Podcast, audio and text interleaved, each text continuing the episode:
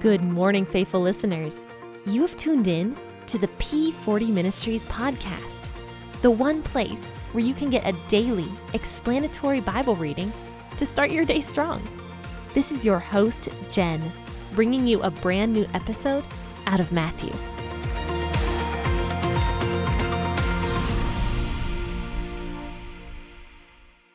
Thank you so much for tuning in. You are listening to P40 Ministries, and this is your host, Jen, here. Now, before we begin our regular scheduled episode from Matthew chapter 13, I don't think I've ever explained once in my podcast why I call it P40 Ministries. So I thought it might be kind of interesting to describe that today.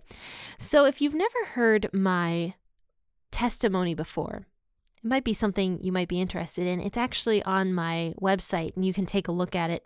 I actually wrote a whole blog post about my testimony and how P40 Ministries kind of began.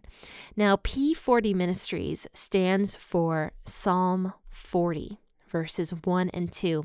And those two verses are I waited patiently for the Lord to help me. And he turned to me and he heard my cry.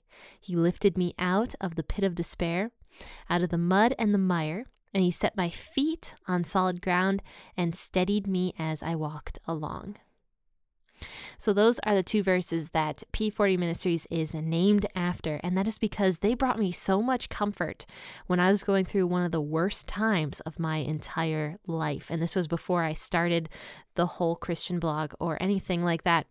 And I first named the blog before the podcast even began, I called it Out of the Mire which was also relating to Psalm 40.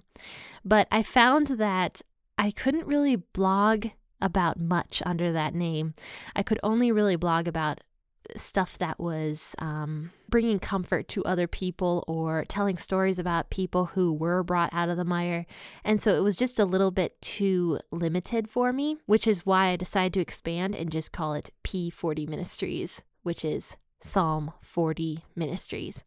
And now I can blog about whatever I want because Psalm 40 actually covers a whole lot of topics. And my logo, which is the mountains, is symbolic because Psalms talks about mountains all the time. And I love mountains, I think they're beautiful. So I decided to create a logo that has mountains on it to really show the magnificent uh, splendor of both God's creation and the Psalms themselves, because the Psalms are all so beautiful. If you haven't gotten a chance to read many Psalms, I definitely recommend reading some. There are ones for every emotion that you might be feeling. If you're feeling happy, there's ones for that emotion. If you're feeling depressed or sad, there's ones for that emotion and just all sorts of other ones like that. But anyway, P40 Ministries stands for Psalm 40. And I wanted to tell you guys that story mainly because my podcast has been growing a bit and I appreciate all the new listeners I have. I wanted to ask you guys a trivia question before we begin, and I'll answer it at the end of the podcast episode. And it relates to my new followers and my new listeners. So here's the uh, the trivia question: What country after America do you guys think has the most listens to the P40 Ministries podcast? And you can go ahead and take your guesses. America is obviously the first, but there's another country that is second in line, and I'll give you guys a hint it is not Canada. you guys probably won't get it, but you might. So I will answer that question at the end of the podcast. But let's go ahead and start reading. We're going to read Matthew chapter 13, verses 44 through 58 today. This will finish out the chapter and we will begin Matthew chapter 14 on Thursday. Today I will be reading out of the NLT version of the Bible. But of course, if you have a different version of the Bible, go ahead and read that one instead, or you can just listen along. Either is perfectly fine. Now, Jesus is talking in a lot of parables once again. The kingdom of heaven is like a treasure that a man discovered hidden in a field. In his excitement, he hid it again and sold everything he owned to get enough money to buy the field. Again, the kingdom of heaven is like a merchant on the lookout for choice pearls. When he discovered a pearl of great value, he sold everything he owned and he bought it. Again, the kingdom of heaven is like a fishing net that was thrown into the water and caught fish of every kind. When the net was full, they dragged it up onto the shore, sat down, and sorted the good fish into the crates, but threw the bad fish away. That is the way it will be at the end of the world. The angels will come and separate the wicked people from the righteous, throwing the wicked into the fiery furnace, where there will be weeping and gnashing of teeth. Do you understand all these things? Yes, they said, we do. Then he added, Every teacher of religious law who becomes a disciple in the kingdom of heaven is like a homeowner who brings from his storeroom new gems of truth as well as old. When Jesus had finished telling these stories and illustrations, he left that part of the country. He returned to Nazareth, his hometown. When he taught there in the synagogue, everyone was amazed and said, Where does he get this wisdom and power to do miracles? Then they scoffed. He's just the carpenter's son. And we know Mary, his mother, and his brothers, James, Joseph, Simon, and Judas. All his sisters live right here among us. Where did he learn all these things? And they were deeply offended and refused to believe in him. Then Jesus told them, A prophet is honored everywhere except in his own hometown and among his own family. And so he only did a few miracles there because of their unbelief. I could definitely say that Matthew chapter 13 is all about parables.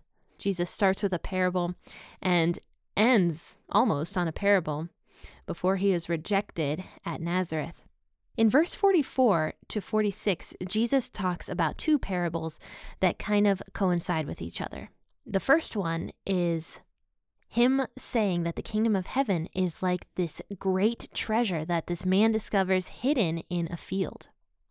And this man, in his excitement, he sells every single thing that he owns in order to get enough money to buy this field. So, this man in this parable finds this rare treasure, this beautiful treasure that somebody hid, probably worth a ton of money, and he ends up selling everything he owns in order to get that treasure. Now, there's two ways that you could really think about this kind of parable. The first way is thinking about us. We are not supposed to store up our treasures on earth, but rather the ones that are in heaven. You know, heaven is the greatest treasure. Heaven is the the treasure that we're supposed to be striving for. So we don't store up our, our earthly treasures, rather, we focus on the prize and we don't worry about our earthly possessions. For example, this man sold every single thing that he owned in order to focus on the prize ahead, which is heaven. And the same thing could be said about this merchant on the lookout for this choice pearl. Finally, he finds the most beautiful pearl he's ever seen in verse 46, and he sells everything he owns and he bought it. This could also be described as a man who is not looking at his earthly possessions, but rather focusing on that pearl, that choice pearl, which is heaven. And, you know, not focusing on the things of the world, but rather setting his sight on the things that matter, not laying up your treasures here on earth, but laying them up in heaven. So there's one way you could describe this parable. Another way is you could be saying that this is Jesus. This man is Jesus. You know, he came down to earth, and he didn't come down to earth as a prince or as a king. He was a king up in heaven, and yet he chose to come down to earth and gave up everything that he had in order to purchase us. And that is another way you could describe this because there are some people that say that, you know, we don't have anything in order to get ourselves into heaven. You know, we don't have possessions that will buy our way into heaven, but rather Jesus is the one who bought us so that we might get into heaven. And he calls us the precious pearl or the precious treasure that he is willing to give up everything that he had in order to save our souls. So that's another beautiful way that you can look at these two parables here about the pearl and the hidden treasure. In verse 47, Jesus talks about the kingdom of heaven once again. And I, I really like this parable because he's relating it to everyday life. I mean, his disciples were fishermen. And what better way to help them understand the things of heaven than to give them something that they can relate to? So Jesus says a fisherman's parable in order to get his disciples to really understand what's happening. He says, the kingdom of heaven is like a fishing net that was thrown into the water and it caught up all these different kinds of fish. It says fish of every kind. Now, finally, the net is super full and they drag it up onto the shore, sit down, and sorts the good fish into the crates, but throws the bad ones away. And then Jesus ends up explaining this parable to his his disciples and he says, "That is the way it will be at the end of the world." The angels are going to come and separate the wicked people from the righteous. So, in other words, this fishing net that is thrown into the sea catches up all these different kinds of fish. Jesus often calls his disciples fishers of men. So these fish that Jesus are referring to in this parable are people, people of all nationalities and races and languages are getting caught up into this net. Jesus is currently, right now, catching up all of the people from the time that he died on the cross until now and in the future when he comes back. He's catching up all these different people of all nationalities and races. Finally, in the end, he says the angels are going to come and separate the wicked people from the righteous. They're going to throw the wicked people into the fiery furnace, which we know happens at the end of time. Jesus has already talked about the fire, fiery furnace a few times now in Matthew 13, actually. He, he mentioned it once before. And he says, There will be weeping and gnashing of teeth in the fiery furnace. And that is where the wicked people are going to go. This is a similar parable from the tares in the wheat that we talked about. I believe it was on Thursday that we talked about that. But the tares in the wheat, or I'm sorry, the darnel weeds is what we called them, are the weeds that are going to get separated out. They look like wheat, but they're useless. They're not wheat. They're nothing. They're just an invasive weed. Jesus will cast those people out into the fiery furnace. The ones who are wicked, the ones who don't really want the things of God, the ones who don't care about the truth, deny Christ, or the ones who blaspheme the Holy Spirit. These are the same people. They all blaspheme the Holy Spirit. So these people are going to be the ones that are cast into the fiery furnace. And if you want to learn more about the blaspheming the Holy Spirit, I talked about that one maybe a couple weeks ago. You'll have to go back and listen to that episode. So finally, in verse 51, Jesus asks his disciples, after this particular parable of the fishermen, he asks his fishermen disciples, Do you understand these things? So clearly, he really wanted his disciples to understand that particular parable because he relates it to them.